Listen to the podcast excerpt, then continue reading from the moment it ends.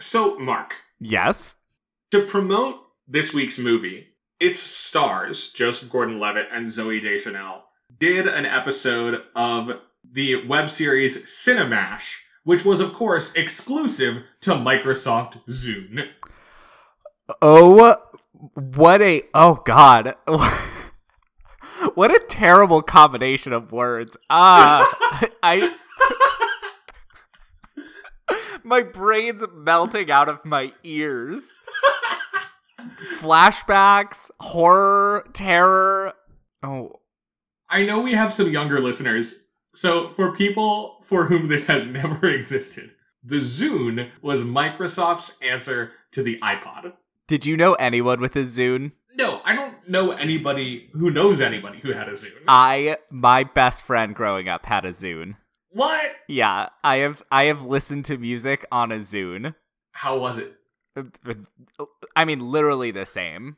It's not a it's not a sophisticated piece of technology, to be honest.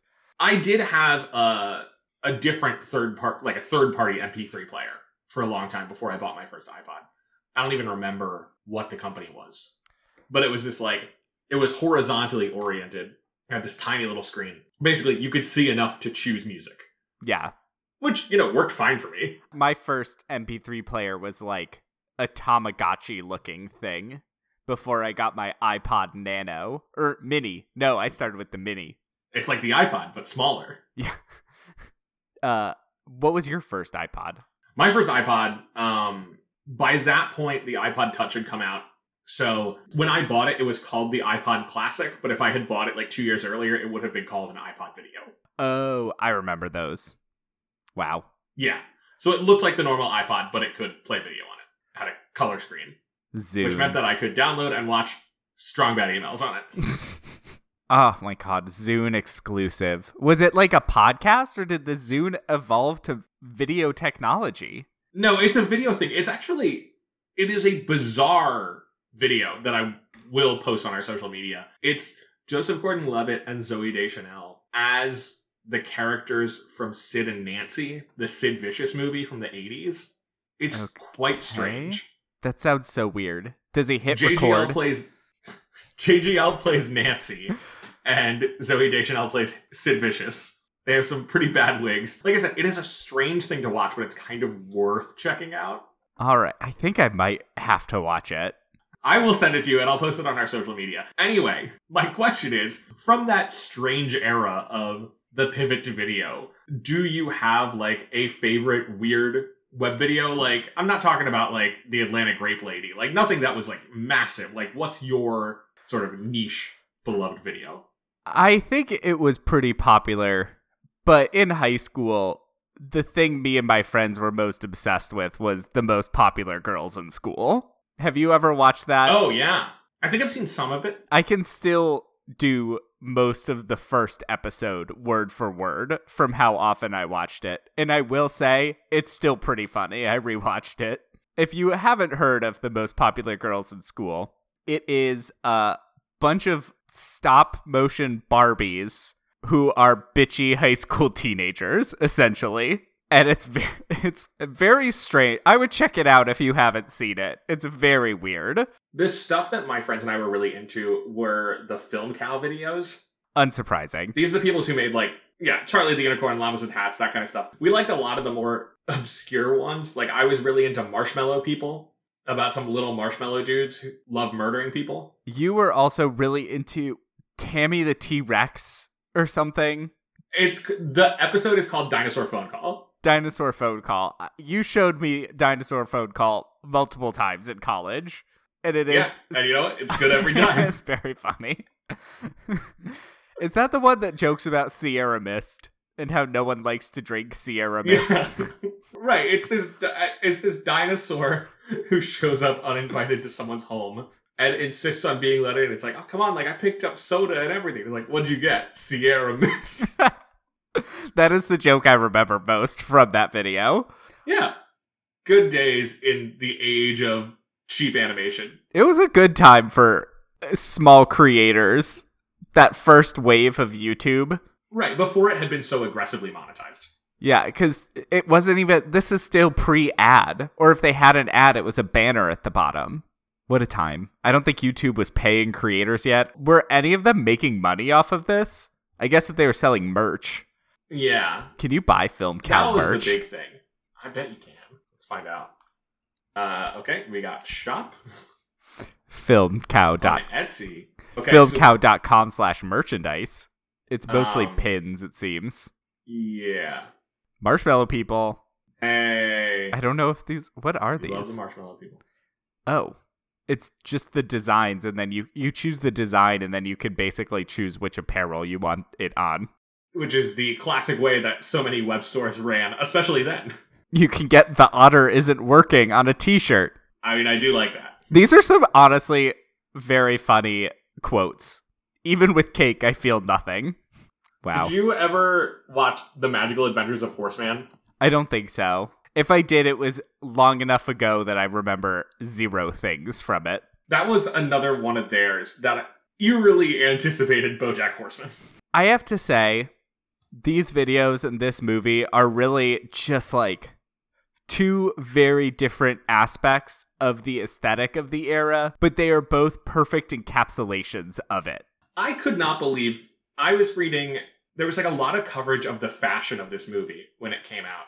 And I was reading interviews with the costume designer where they're like, yeah, I was really trying to go for like, you know, a distinct but like timeless look, especially for Summer's character. And I was like, well, you failed because she looks like she's from 2009. But it's not the worst 2009 clothes. But it's No. still very distinct, and you can tell exactly when this movie was made based off of the costumes alone. Right. And of course, this movie became like enough of a hit that like in its own way, it was an aesthetic that people then were mimicking. Right, like it probably popularized some of Summer's fashion after the movie came out because Right. people were really into this. Oh, definitely. So in a way, I guess by appealing broadly enough, it then influenced fashion in a way that makes it look of an era. Yeah, that costuming is maybe a victim of its own success. I remember this movie is definitely an impetus of how many aspects of what was considered hipster back then moved into basically the mainstream. I mean, from not just the fashion, but also like the soundtrack of this movie. Yeah, just the vibe. Yeah.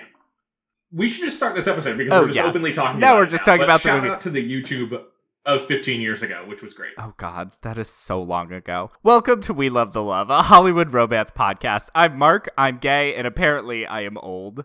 And I'm Will, and I'm a ginger, and I've known I'm old because I teach the youths. Um, this is a podcast where we investigate the least important question facing the world today: Does Hollywood romance actually make any sense? And are these people actually dateable or even likable? It doesn't matter if the romance is a main plot or a one-scene flirtation, or if it is non-linear. We will dig in and see what's there. And this week we are looking at Marc Webb's 2009 Sundance hit 500 Days of Summer, or rather, parentheses 500 close parentheses Days of Summer. I don't really get that styling. I guess it's just like you could call the movie Days of Summer, and then some song titles have those parentheses that are just part of the title, but kind of not, maybe? I don't know. They have said that it is specifically meant to like evoke song titles. Oh, wow. I guess they it worked. yeah. And like music plays a big role in the movie, and I get that. I also kind of think it reminds me a little bit of those title cards before each sequence. Yeah. Have I told you that I have some coworkers that are 22 and I'm now realizing that they were like 8 when this movie came out? I mean, you haven't told me that, but that is how time works. I know, but it's so weird being the oldest person on your team, I got to say. you're you're not older. You're just you're just the wisest. More I'm aged. Like a fine cheese. You have life experience. I mean, that's true. The expectation is that you will dispense understanding and wisdom to these young people to help guide them as they mature. Well, that expectation isn't working because I'm mostly dispensing judgment and sass at work. You're a mentor figure, Mark. Oh, God, no. No one should look up to me. Maybe my stunt career, but not this. yeah, so I was watching this movie and I just like let the credits roll at the end, and all of a sudden I'm like watching and I say, Stunts by Mark Schaefer, spelled the same way. I did not notice that. Will pointed it out to me. I have to look. It was so thrilling. up. I started this movie pretty late at night, and so when it was ending, I was like, "All right, we're done. I can go to bed." But I like had not seized the willpower to get myself off the couch, and then Mark appeared before me. Wait, what? Oh, this is weird. His professional name is spelled with a C, but he was born without the C in his last name.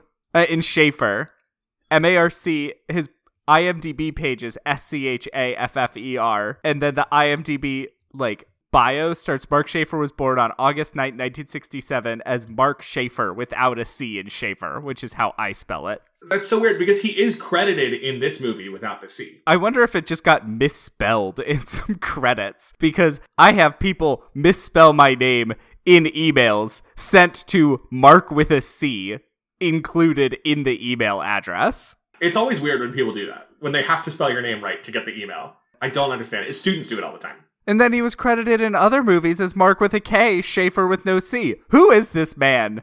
I must meet him. Who is this man? Oh, he was Mackenzie Crook's stunt double in the Pirates of the Caribbean movies. He was credited in this movie as Mark Schaefer without the C. But the following year, he was credited with the C. Sorry, this is really not that important, but it's very funny. So 500 Days of Summer premiered at the Sundance Film Festival in 2009. It was picked up by Fox Searchlight, opened limited on July 17th, 2009, went wide on August 7th. Did you see this movie in 2009? I did not. This was the first time I have seen this movie. It was also the first time I had seen this movie.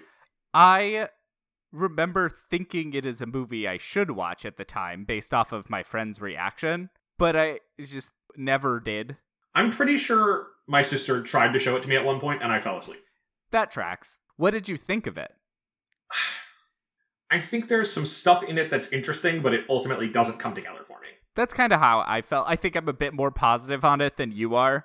And I think that the reputation of the movie did not match up with my takeaways. I kind of got the vision the Okay. director was going for rather than what my friends were saying about it. Okay, so why don't you talk about that some more? So the reputation of this movie is it's the classic like manic pixie dream girl story and that you support Tom throughout the movie. People I talked to really sympathize with Tom and Summer was painted also as kind of this villain or heartless. But you watch the movie, the whole time Tom is imagining things and Summer is very clear about her intentions and her feelings. And I thought that she was pretty open. And then apparently that is the director's vision, and you are not supposed to put yourself in Tom's shoes, really.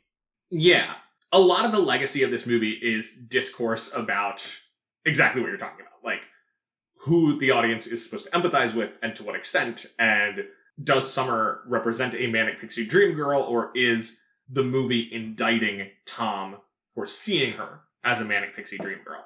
I agree with you that the movie is definitely critiquing him for that most clearly through the character of Allison, this other date that he goes on, where she's like, well, this woman said repeatedly she didn't want to be in a relationship with you, so I don't know what your deal is. I think that for me, like, I see where it's going for there. It doesn't quite click together for me. Part of that is, you know, I get the idea of like we're seeing her as Tom sees her and we're like seeing her not as like a fully realized person. But that's part of the problem for me is like, okay, so I'm being told that she is not this one dimensional individual, but I'm not really seeing that. There also is the thing, and part of this is just like times have changed since 2009. I think, especially in the early stages, the movie starts off on such a harsh note, especially that opening disclaimer about how it's not based on anybody in real life, especially oh. you, Jenny Beckman. I forgot about that. That was bad. Yeah, the movie starts off so aggressively that to me, while I think it's shooting for some interesting commentary on like the manic pixie dream girl archetype and all of that, it builds a lot of hurdles for itself that I don't know it can totally clear. Right. And the movie also does that the summer effect or whatever it calls it where she does have this magic power and it's not really something that is ascribed to her by Tom because it's done in narration. And so she is a manic pixie dream girl, but it's critiquing the man's reaction to her rather than the trope. You know what I mean? She is this Yes. fun, flirty woman who serves to make his life better and she doesn't have a ton of her own personality. But the movie is mostly in Tom's character critiquing men for wanting that almost. Right, for not going and looking for the other stuff that's going on. Right. Like, I mean, it is true that, like, we have no concept of her life beyond her interactions with him. And the movie points out that that's bad, like, especially when we get to that party and we realize, like, she has all these friends that he doesn't know anything about. She has this life that he doesn't know about.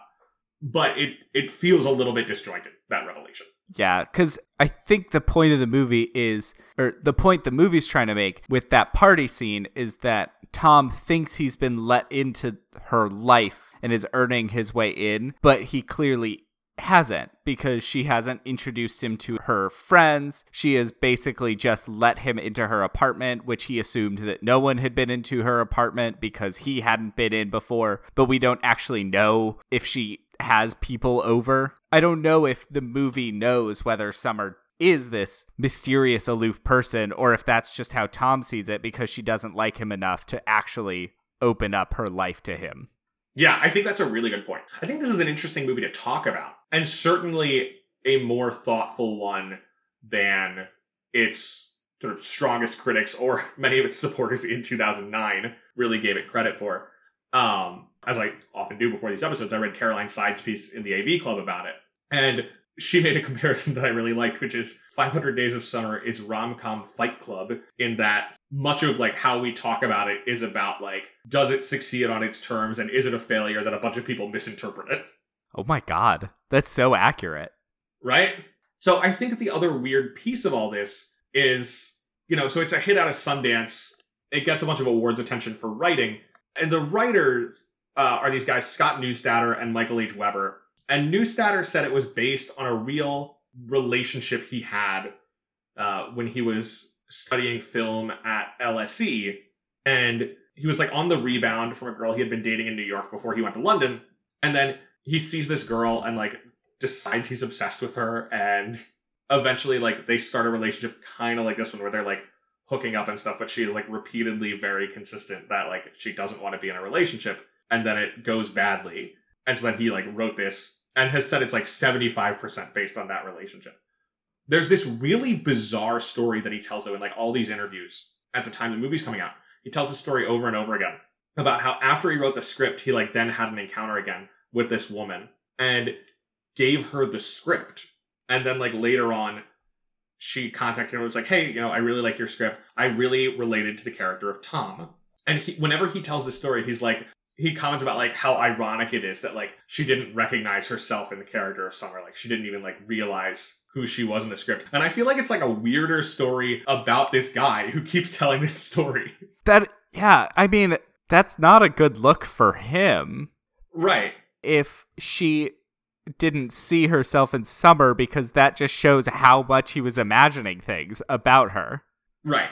Um, he also repeatedly refused to confirm whether or not the woman was actually named Jenny Beckman. That's so, it's such a I don't like that opening. I I get how in 2009 it felt sort of like quirky and transgressive. Today it just feels like bullying. I think I would have not hated it as much if it didn't say bitch. Like if it just didn't end with bitch, it would feel funnier to me. But by adding that, it just adds a huge tone of misogyny instead Right, of it just feels petty. heartbreak. Yeah, and vindictive. Yeah, which Tom is, so I guess that tracks. Right. Yeah, no one would ever confirm whether or not the woman was named Jenny Beckman. There was, at the time, a Facebook account. And of course, this is like early days of Facebook, like not that long after it became possible for anybody to join Facebook. Because earlier you had needed a .edu email address. There was a Facebook account for a woman named Jenny Beckman who was a fan of the film on Facebook and was friends with Marc Webb. And there was a lot of like online debate like, is this a real person or is this a viral marketing thing? I, does the mystery live on? Did he ever say anything? So at one point, Marc Webb said, like, Jenny Beckman is a real person. You can look her up on Facebook. And that's how people then found this Facebook account. And they were like, well, this does kind of look like a viral marketing thing. Yeah, in that situation, it definitely sounds more like, especially in the way the internet worked at that time. yeah. I was just looking at the screenwriter's filmography. Scott. Oh my gosh, yes. Neustadter. We got to talk about it. And I just 500 Days of Summer, first movie, And then he wrote The Fault in Our Stars and Paper Towns, which super tracks based off of And this. The Spectacular Now, And this- which is I- not a John Green one. I don't know anything it. about it. But then he also wrote The Pink Panther 2 and The Disaster Artist, which are Yeah. just two completely different movies from all the others and completely different from each other. So um, he co-wrote all of those movies with his writing partner Michael H. Weber. They are also currently attached to adapt another John Green novel, Looking for Alaska. Didn't they just make the TV show of that onto Yes. Hulu? I feel like making a Yes. movie it's a little soon. Look, you and I are on the same page. So my thing is, all of their filmography is about doomed romance. Okay, 500 Days of Summer, Spectacular Now, Fault in Our Stars, Paper Towns, Looking for Alaska, The Disaster Artist. I will argue also doomed romance. Either the bromance between Tommy and Greg, or we know that Tommy was at one time torn apart. The relationship between Tommy and making good movies is a doomed romance. Right. So our outlier then is the Pink Panther 2, which I think I have seen, but remember almost nothing about. I think I've seen the Um, first one. yeah, maybe that's the one that I saw. I know Beyonce's in it. Yeah, so I was gonna say that that is was Beyonce in the first one or the second one? I don't know. She was in the only first, the first one. one. Yeah. So I've only seen the first one. Wow. Yeah, Okay. They have Alfred Molina, Andy Garcia, Lily Tomlin, and John Cleese. I was gonna say that the Pink Panther 2 was about the doomed romance between Beyonce and being in movies, but I guess she's not in it anyway. She's also still in movies because I mean, she's in the, like she was in The Lion King. like the Lion King. That doesn't count. I yeah. like if you don't count the lion king which i do not then her most recent movie was another voice role in epic a movie that doesn't exist What is epic? it's a blue sky movie a studio that doesn't exist anymore but it's it's supposed to be like a like a fantasy adventure animated movie Okay. you know from the director of robots is that the one about snails? no that's turbo that's a dreamworks movie we're gonna watch that Oh. I did not realize that. That's not fun. that's a movie that stars ryan reynolds as a snail who races it's cars but with snails Yikes. If you want, we could also do some additional watching, and we could watch Turbo Fast, which is the Netflix TV series that spun off of DreamWorks Turbo. No, thank you. There's a TV show for every one of them. Why? Who watches these things? Who? I don't know. Okay. All right. Anyway, back to 500 Days of Summer. I don't want to think about Turbo until I have to watch it. All right. So this is you mentioned the director. This is the directorial debut or the feature directorial debut of Marc Webb, who was primarily a music video director for the decade beforehand. This is his first movie, and I think quite arguably his best movie. Let me go look at the list again. I need to. Marc Webb is like the first guy who takes the now all too common trajectory of one indie hit and then you're handed a giant franchise. Mm. Because off of 500 Days of Summer, he was hired to oversee the Amazing Spider Man, the Andrew Garfield Spider Man reboot after Sam Raimi's Spider Man 4 fell apart. I liked the first one. Do I? Did I? I don't know. So the thing is, like, I get why you hire him for that because The Amazing Spider Man is the first Spider Man movie they made where he stays in high school for the whole movie. And that movie is at its best when it's just like characters interacting, doing stuff. It is at its worst when it's a Spider Man movie. but when it's like Andrew Garfield and Emma Stone and like Denis Leary all like hanging out and interacting, it's like a good character movie. And I see how you could get that from this. Then The Amazing Spider Man 2 is a giant mess, and his other movies since then have been kind of nothings. Like, I know some people who like Gifted, whatever. Um, he is currently attached to the live action remake of Snow White and the Seven Dwarfs. I just saw that, and that is. I mean, if there's one movie that Snow White and the Seven Dwarfs created animation as we know it, I feel like it should stay animated. Like that one in particular is famous for being animated. So you and I agree on that. Also, who's clamoring for the Snow White one? Just watch the. It's on Disney Plus. It's better than you remember. It rules. It's so good. I think the only competitor in Marc Webb's filmography to this I would say maybe the best thing he's ever directed is the pilot of Crazy Ex Girlfriend. That I think might be better is better than this. He's an executive producer on the whole run of that show. He directed, I think, two episodes, but he was like pretty heavily involved, and it makes sense coming out of directing music videos. He's like, okay, here's how we're gonna stage these songs for television, and I think did a great job there. Yes, because the songs have to hit hard in a pilot for people to buy into it. Right. I should rewatch that. It's a great pilot. So I just can't stop thinking about the fact that he's directing Snow White and the Seven Dwarfs. Anyway, we should probably. Yeah. I would love to know like some of the like more minor ones. The the wild thing is like how much money those things make. Like, you know, Beauty and the Beast made over a billion dollars. Aladdin, which like nobody remembers seeing, quietly crossed a billion dollars. The Lion King did it in nothing flat. That's the, the problem is they keep making it because people keep going to them. But I would love to know like what about the ones that they've just like kind of put to streaming? Like how many people watched the remake of Lady and the Tramp? There was a remake of Lady and the Tramp. Yes, it was a launch movie on Disney Plus. I mean, no one watched Mulan, which was actually like expensive. Yeah, I, so I did watch Mulan, and it was eh. it. It made me wish I were watching Crouching Tiger. Yeah, I just there's better wuxia movies. I had some hopes for that one because they were not going the same direction of just remaking it, but in doing that, they just made a mediocre movie. Is how I understand it. It has some interesting ideas that it then subverts because it's not willing to be as complicated of a movie as it sets itself up to be. That's honestly something that pisses me off the most. Anyway, 500 Days of Summer. Yep. Uh, 500 Days of Summer was uh, well received. It cost, you know, just a couple mil to make, somewhere in the ballpark of like six. It grossed 32 in North America alone. So it's a, a, a very big, like, indie success. I'm honestly surprised it didn't make more because everyone knows this movie. I think it did really well on DVD. Okay, that would make sense. The, the DVD era. Um, it appeared on a lot of top 10 lists at the end of the year, including the National Board of Review. It won the Independent Spirit Award for Best Screenplay.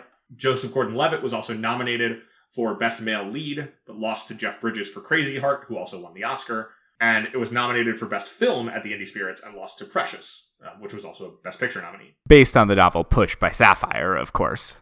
of course. At the Golden Globes, Joseph Gordon Levitt was nominated for Best Actor in a Musical or Comedy, but lost to Robert Downey Jr. in Sherlock Holmes. That's a movie that exists. Yeah, we should do that sometime. Yeah, I loved it when it came out, honestly. I was so into it, and I have not seen it probably since 2012. The the second one was bad. I remember not Yeah. liking the second one. The Game of Shadows. It was also nominated for Best Picture, of Musical, or Comedy at the Golden Globes. Here are the nominees 500 Days of Summer. It's Complicated. Julie and Julia. Nine. And the winner, The Hangover. Oh, that movie was a hit. It was a gigantic hit. I know. I liked it a lot when I watched it, but boy, does it have problematic elements. I saw it once on a DVD at a friend's house, and I remember almost nothing. I remember only the worst parts of it, honestly. So most of the movie. Yeah, probably. I remember being very attracted to Bradley Cooper. I just want to get another look at him. I do know there's someone I follow on Twitter that is not attracted to Bradley Cooper. She is only attracted to Jackson Maine. Look, we all we all love Jackson Maine. R.I.P. in peace.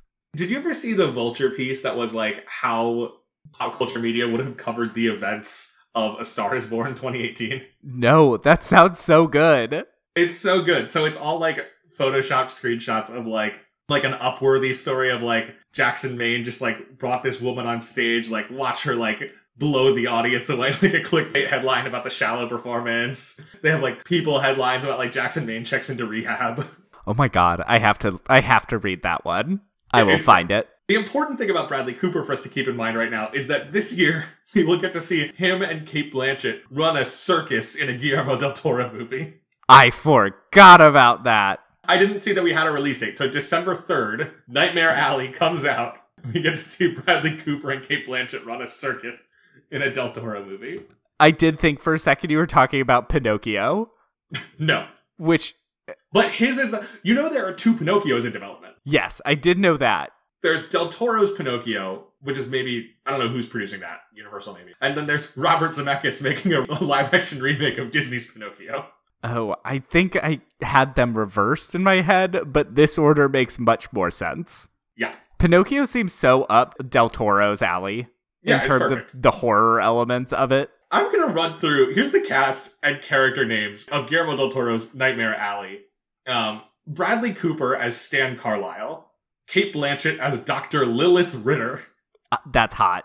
Willem Dafoe as Clem Hoatley, Toni Collette as Zeena Krumbein. I gotta say, Willem Dafoe could have that name and it would fit. right. Yeah. Richard Jenkins as Ezra Grindle, Ron Perlman as Bruno, Rooney Mara as Molly Kale, Tim Blake Nelson credited as Carney Boss. I hope this is good. Mary Steenburgen as Miss Harrington, David Strathairn as Pete Krumbein. So is he married to Toni Collette? Because I love that couple. Like, this is fantastic. I can't believe Cate Blanchett, Toni Collette, and Mary Steenburgen are in a movie together. We are blessed in this year. Wow. 500 Days of Summer. Did you know Chloe Grace Moretz's father was heir to a hosiery empire? I did not.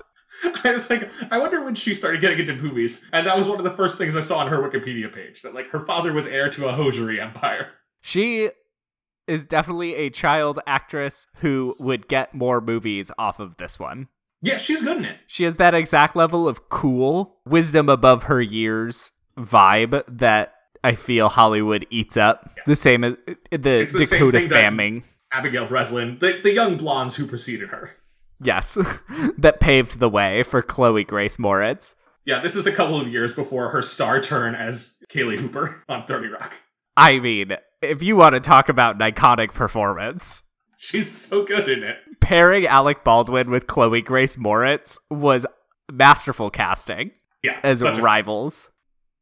I was going to say the Wii tennis scene. I just What it an hit era. home. What an era! I loved the Wii. I still have my Wii U. I still play Wii Sports. The Wii was a great system. It was truly wild just how incredibly well that thing sold. Where like people who never bought another video game system before or after, like everybody bought a Wii because it was a blast. Like it was an incredible marketing campaign where like all the senior centers bought it too. But it was a it was like a good system in part because it was so accessible to people who had not played video games before. Like controllers are daunting to some people and it's just like just hold this thing and swing it around. The Wii was the first video game console that we bought as a second video game console. It was the first one that Sure. my parents were like, "We have the PlayStation, but we also need the Wii." And my mom would play Wii. It, it's classic example. Yeah, She would play the Wii thing that really brought it home like i loved seeing the wiimotes in their hands but it was seeing the little Mii's on the screen where i was like oh yes we are here it is 2009 Ah, I love Mii's. The Mii Maker theme song is a jam. There's someone on TikTok that writes Wii Sports music for things like scuba diving or other activities that do not have Wii Sports music. It's always so fun. we should probably talk about this movie though Yes. i feel like we're having a lot of fun tangents here Yeah, but we should probably get into the romance of this movie. this is a romance at its core so there's a lot for us to talk about so let's dive on in All right, Will, important question. Are we tackling this in film order or chronological order? Because I cannot remember what order things happened in the movie. we are talking in chronological order of the relationship Okay, that is helpful. yeah One problem with talking about a nonlinear movie is if you watch it even like two days ago, you often forget the order of scenes. Oh, totally. Yeah. But no, so we're going to work through chronologically, as always, broken down into five points to help us talk about what's important. So, point number one is our, our first meetings of these characters at work. I hear she's a bitch. Really? Yeah, Patel tried to talk to her in the copy room. She's totally not having it. Maybe she was just in a hurry. And maybe she's an uppity, better than everyone super skank. Damn. I know. She's pretty hot. So we have Tom, played by Joseph Gordon-Levitt, right as he's starting to like emerge as one of the biggest stars of the turn of the last decade. Like this movie plays a big part in it. He is a failed architect currently working as a greeting card writer. Greeting card comedy always funny to me. Yeah, it's a great choice for a movie. And he works in media in some form. Right, yes, gotta have that. But like all the bits about how like, you know, he's a hero because he wrote the like card that says I love us on the front of it and it was a big seller. Every joke about greeting cards really lands in this movie for me. It's always funny. Right. I will say, what doesn't land for me, which we will get to later, is his weird speech about how greeting cards are inherently bad. greeting cards are responsible for the destruction of the culture. yep. And that kind of thing is something that more Marc Webb than the writers, but Neustadter to an extent as well, talked about as being like one of the things they're kind of doing in this movie is like he is clearly over the top in so many things, and the idea is like trying to find the humor in how intensely people sometimes feel feelings when they are young and in relationships. Yeah. I do think the movie doesn't take those moments too seriously. Right, which is on purpose. It's just we do feel feelings that strongly. And it's kind of funny that he then makes this grand speech about how evil greeting cards are because I think the director and writers are aware that we will not find it as moving as some other speeches. But it's still kind of like, okay. Right. So he works at the greeting card company, and his boss, Clark Gregg, has just hired a new assistant, Summer, played by Zooey Deschanel. And we are basically immediately introduced to her with a like string of misogynist invective from his friend slash coworker. yeah, I don't like him. Yeah. But again, it's a thing where like Tom immediately is like, okay, like you said she's a skank, so she must be. And again, this is where like for me, the movie is just like starting off pretty aggressively and like building a wall higher and higher. That Right. It's gonna have to climb for me to get fully on board. I do think it's important to know that we know from the beginning that the relationship does not work out. Yeah, we're introduced with him like feeling terribly and his like nine year old sister is called to bike in and stop him from smashing all their dishes. Chloe Grace Moretz plays his sister, and it was not clear who she was at first, and I was very confused why a child was there, and I thought it was going to be a weird situation where they didn't explain why he was friends with a child. I also spent a lot of this movie trying to figure out what city it was set in. You know, he's this failed architect and spends a lot of time like showing off like the different buildings and marveling at them, but I wasn't recognizing a lot of them. And early on, I was like assuming that we were in New York, and I was like, did she bike from New Jersey to get to this place? It wasn't until I saw a bus ad for the Hollywood Bowl that I figured out they were in Los Angeles. Yeah, I assumed it was New York at first too. LA makes more sense, but it makes even less sense that she biked there. Right. Anyway, so Summer starts at work, and initially he's told that she is basically told that she is a jerk because she didn't want to go out with somebody. And as a result, Tom shouldn't even try because she said no to another person. So then, anyway, they just kind of exist as co-workers. Is karaoke before or after they meet in the elevator? After. So then one day he's in the elevator, just like being his aloof self, and he's got his headphones on. And she comes in the elevator and recognizes that he's listening to the Smiths, which is a band that she likes. And then he falls in love with her because Right. she likes the Smiths. Yeah, she talked to him, and the movie frames it as like that revelation led him to reframe how he perceived her. And he's immediately like madly in love with her. because he then has the moment where he is kind of just talking with her occasionally and then talks to his friends and says she's awful i don't like her she's leading me on and they ask why and it says because she said she had a good weekend so he's immediately Right, just yeah. like so she's sleeping with every person in town Right, yeah, because she's like, yeah, my weekend was good. He took that to mean she was banging. right And like maybe she was, but also like dude needs to chill out. yeah but this brings us to karaoke Right. Um, here's the thing: your workplace should not sponsor drunk karaoke. No, it should not. Light drinking only at work functions. Because it sounds like it's an official work function. Coworkers can go do drunk karaoke after work together, Yeah, but, it that's should not, not, be this an open bar. So anyway, at karaoke, they start chatting some more. He's definitely flirting with her. Joseph Gordon-Levitt, I think, is doing a great job of drunk acting. The friend is not.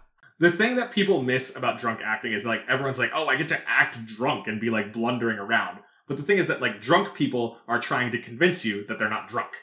Yeah, And Joseph Gordon-Levitt does a really good job of like the focused intensity of like, right, I just need to concentrate on this one thing. That is definitely the thing people miss because when you are drunk, especially if you're not blackout, you are just very tuned into one thing. Yeah. I think he does a really good job of that. So they start talking and they decide to hang out, essentially. And this brings us to point two. Yeah, so point two is this period where they are not dating, but kind of are dating. Mmm, smells delicious. Oh, honey, that's because it is delicious. I made it myself. Bald eagle. Your favorite. Mm-hmm. She, from the drop, actually at karaoke, was explaining the fact that she doesn't have a boyfriend and doesn't want a boyfriend. She doesn't want the sense that she belongs to anybody and just sort of wants to be free to do whatever she wants. She's like, we're in our 20s, we should just be living our lives. He's trying to make the case like, what if you meet like the person for you? Then like you gotta be with them, right? And she's like, that's not a thing. Grow up. So it's the this period where like he very much wants to be in a relationship with her. And she's like, let's have a good time. Like when she grabs him and aggressively makes out with him at the copier at work. Inappropriate workplace conduct. Very much so. So this is this whole very strange period where he is like trying to establish that they are in a relationship. She says several times that she does not want to be in a relationship. It is a thing where I do think she has some responsibility in all of this to be like, we are clearly not on the same page and to not just keep doing what she wants. Yes, they are both bad people in some Right. ways. Because she definitely could. She's definitely not doing enough to make it clear that she doesn't want a relationship. And in a way, if she realizes that this is affecting him differently than she wants, she should probably tone it down. Right, exactly. That's part of what makes this such a strange relationship to talk about too, especially given the way that like the discourse has talked about it. It's not that Right. that one of them is bad; they're both bad. Yes, they are both bad. But this all leads to a head, essentially, where he tries to force her into admitting they're in a relationship. She says no, they have a fight, and he leaves. They do have some exciting times before that. Like there's the uh the first time they have sex, which then turns into like a giant Hall and Oates dance number. Oh, I forgot about that. That's a pretty fun sequence. It is. I like a lot of the interjections in this movie. Like the film when he's at the movie and they like insert him into bad parodies of French movies and The Seventh so. Seal. That is very fun. I think this movie is very well directed. Like a lot of the ideas that it's having, like especially the sequence where you have the two side by side images of how he expects the party to go and what's actually happening at that. I think that's really cleverly done. Like Marc Webb is being bringing a lot of style that I think works really well. This movie has a lot that I really like. It's just also got parts Just that not I don't. characters. Yeah. So yeah, so they have their relationship, and we also get some scenes that are like juxtaposing the relationship. Like there's the time they go to IKEA and they're like flinging themselves through all the displays, having a great time, making out in the display beds at IKEA, which is weird. Yeah. And then we have the example of like the later IKEA trip when they are not getting along, and she's she doesn't hold his him. hand. She's frustrated. She's kind of just it seems like she just kind of has bad days where she doesn't really want to be with him and he takes it very personally, but I don't actually know if it's about him. I mean, we because we don't know what else is going on in her life. Right. I think the movie is trying to imply that she just has bad days outside of the relationship, but then because it's Tom who is the most self-centered person in a movie I've seen in a while, he assumes everything is about him in Summer's life. 2009 was really just like a time for quote unquote nice guy architects searching desperately for the one in visual media, wasn't it? Oh, is this when? Is this the same year How I Met Your Mother came out? No, this is like season four of How I Met Your Mother. So like as it's becoming a juggernaut. I forgot that show was so old. Yeah, it started in 2005. Oh my god. So this brings us to where they break up, which is point two, three, point three. Point three. I think we should stop seeing each other. I mean, this thing, what are we doing? I mean, is this normal? No, I, don't- I don't know. I don't care. I'm happy. Aren't you happy? You're happy? You're not? All we do is argue. That is bullshit. And all told, you know, while the story of his relationship to varying degrees with Summer takes 500 days, they're together, whatever that means, for like a couple of months. I think it's about half. Half of the 500 days are happy, but they also take a while to get together. Right, that's the thing. It's So six it's maybe months like max. Six-ish months. Yeah. Yeah. During which he's constantly trying to get her to agree to like call them as people in a relationship, and she's resistant to it. Yes. So then they break up. They have this breakup. He think handles this- it very poorly. Is this where he's smashing all the dishes? Yeah, I think this is where he's smashing all the dishes, and then his friends set him up on a blind date to try and help him get over summer. Yeah, with Allison the redhead, who seems great. He only talks about summer the whole time. And she is rightly pointing out, like, wow, it sounds like this woman was very clear about what she wanted. Yeah. And he doesn't take really, that well. She wasn't in terms of her actions, but in her words, she was. Right. And then he does drunk karaoke while sad, and I think Allison just leaves, right? Yes, she does, which is the right call. Correct. So he's just like in the doldrums. This is also when he gives his big speech about how the greeting card industry is lying to America and they should be ashamed of the work that they're doing. I love Clark Gregg in this movie, I do too. which goes for me in basically every movie that Clark Gregg is in. But he's like this greeting card magnate, and I love that he goes up to Tom during this period and is like, "Hey Tom, like I know that like you've been pretty down. Like it's because Summer left, right?" I was like, "What are you talking about?" Clark Gregg's like, "Everybody knows that you've been dating Summer." So, look, we all have bad times. And Tom's like, Are you firing me? He's like, No, no, no, I'm not firing you. I want to put you on the grief cards so that you can channel some of those emotions that you're feeling. That was so funny. It's fantastic. Also, a nice little appearance by Yvette Nicole Brown as Summer's replacement. Yeah, just very casual in the background. Yeah. But this brings us to point four, where Tom is going to a wedding of a friend and takes a train to Santa Barbara. It's like an out of town wedding for a coworker. Right. Okay, what else you got? Well, you snore. No, I don't. You do? No, I don't. Well, you do too. Oh, I definitely do. And your feet reek That one time. every time. That one time. No, that one time especially, but every time. The coworker who plays the judge on Bones. Oh, so he's got another Deschanel connection. Yeah. Extended Deschanel connection. And while they're on the train, or I guess I shouldn't say they, he's on the train, he walks down the aisle and he sees Summer and he tries to avoid her. Which I don't know exactly how that plan's going to work because if she's also on this train, she is clearly also going to this wedding. So, like, Which- what's his plan here? She is. So he sits, tries to avoid her, but she does see him. So she goes and sits with him, and they get a coffee on the train. He's hesitant, but then realizes that he should be a big boy and talk to her, and they start to have fun. Yeah. It's all been like kind of awkward in part because of their different perceptions of what their relationship was. Where like at some point during the breakup period, he like sent her an email about something and she responded back like, "Oh, s- like I'm glad. Like I guess this means like you've decided we can be friends." Or there's that time they go to the diner and she says, "I love these pancakes." Tells him, "You're still my best friend." And he's like, "This is clearly not what I want to hear." Right. So he leaves. But so like here on the train and at the wedding, they're like having a great time together, like goofing off like they used to. They're dancing. They are seated at the kids' table and so are playing Duck Duck Goose while they're trying to have a conversation. That was very fun. But so they're having this like real flirty time. They even dance together. It feels like they walk right up to making out, and then she invites him to a party at her place the following weekend.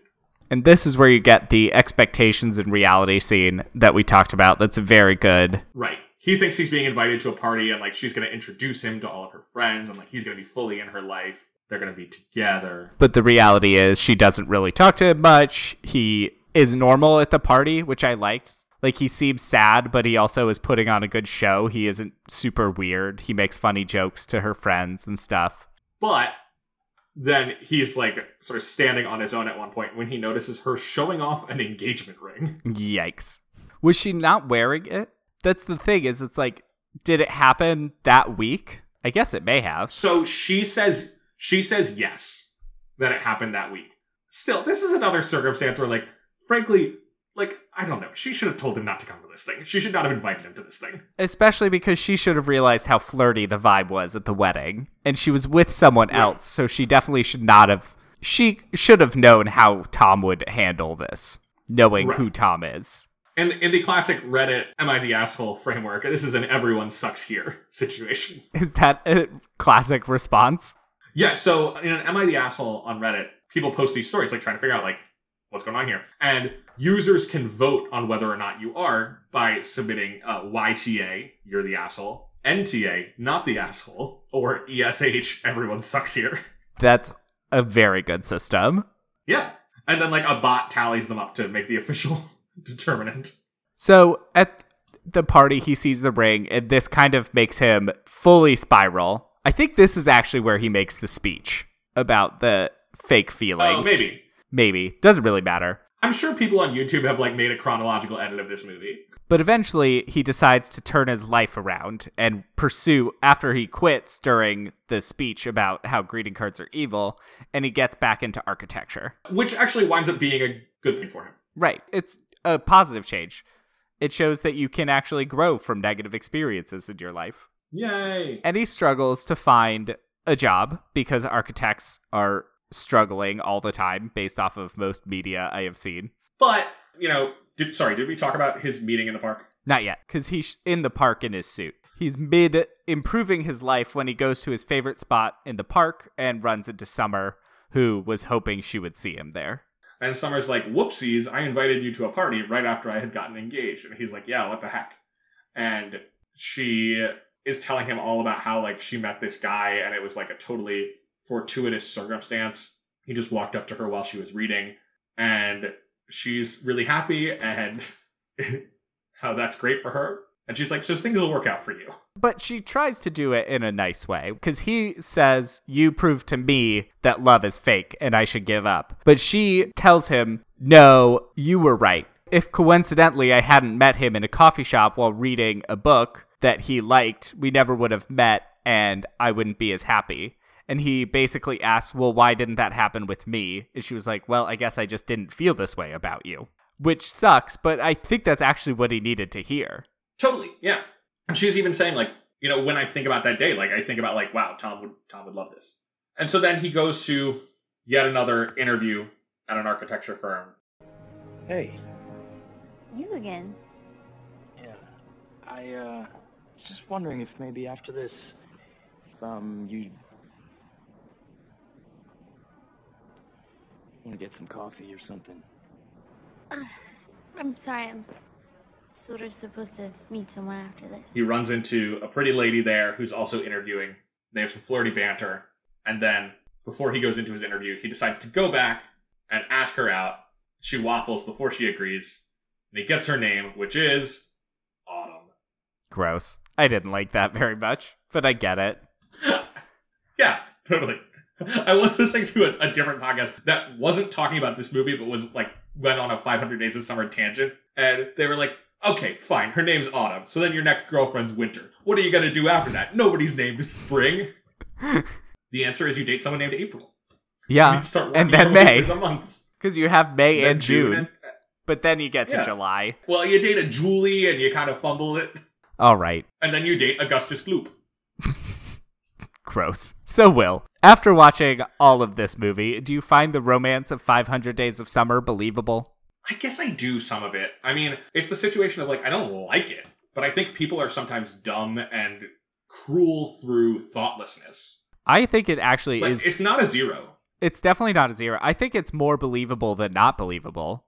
I think that there's definitely unbelievable elements to it. The intensity with which he feels feelings seems a little pushed to the extreme for effect because movies don't have to make things believable. And I think she would know what she was doing more than she seems to. But I think I would hope so. Overall, it's fairly well done. So on a scale of 1 to 10, with 1 being the least and 10 being the most believable, where would you rate this one? I could give this like a 7 or an 8. I was thinking a 7, maybe an 8. Yeah. I'd pro Yeah, I don't see why it shouldn't be an 8 to be honest. Yeah, that's kind of what I'm feeling too. All right. Now, I think we know the answer, but do you think Tom and Summer are dateable? I don't even know if we need to discuss this. We've made our feelings pretty clear, and the answer is no. ESH. Uh, do you think they would stay together? No, of course not. Well, they're not together. Right. If you did have to pick one person in this movie to date, who would you choose? Uh, Allison, the cute redhead who is telling Tom he's being a dummy. Yeah, I'm trying to think. I guess I would date Clark Gregg. He's actually a He's very kind. He's a very kind boss. We don't Yeah. get a lot of kind bosses in movies, but in real life, a lot of bosses can be nice. And he's got all that greeting card money. It does seem like a very prosperous firm. Yeah, they have such a large bullpen. It is an aggressively many large workers. office. Now that I work in an office, I realize how unrealistic movie offices are. Oh, totally. This is my first office job. Now, Mark, should the film 500 Days of Summer be adapted into a stage musical? I feel like you could do an interesting jukebox musical with this movie. Okay. I don't know if you would need to add original songs, but I feel you could incorporate the songs, add new ones. You don't have to stick to the movie soundtrack, but you know, add songs that are relevant to the plot and have them sing it, and it could be interesting. I'm not saying it should be done, but I think it could be done. Yeah. Um, I don't know that I would say to adapt this one. I think that it's a movie that uses the techniques of film really well. Like the double scene. Yeah. To make that work on stage, you have to do it twice, which just doesn't have the same effect as watching it happen simultaneously. Or you cast identical twins in each role. sure. Yeah, so I just think like the best parts of this movie are the way that it uses cinema as a vehicle. it could be interesting to actually like film it in advance and add a dreamlike element and project it behind the party Mhm. where you have people like walking through their ghosts in a way That would be interesting. if you projected it onto mist All right. Doing some experimental theater here yeah you could do a lot on with your stage musical film adaptation. uh yeah i don't have any more to make it cool i think that's about it I think we have hit the 500th day of summer and we can move on to autumn ourselves Alrighty. So, uh, I think that about does it for 500 Days of Summer. Next week, we will be observing our Independence Day by cracking open a book. we are doing Not it just any book. folks we're cracking open that book of secrets So, head on over to Disney Plus or your DVD shelf and fire up National Treasure Book of Secrets. And we will be talking about its very believable plot lines. Until then, you can follow the show on Facebook and Twitter at Love the Love Pod, and you can email us questions or movie suggestions at lovethelovepod at gmail.com. Make sure to rate, review, and subscribe, especially on Apple Podcasts, to help other people find the show. Last question What is the best piece of dating advice we got from 500 Days of Summer? If someone wants to date you and you don't want to date them, don't make out with them. My advice is it is good to be open with your intentions in a relationship, which the movie does support, but you also have to back it up with your actions. All right, well, there you go. Until next time, I'm a ginger. And I'm gay, so between the two of us, we know everything there is to know about romance. Bye! Bye.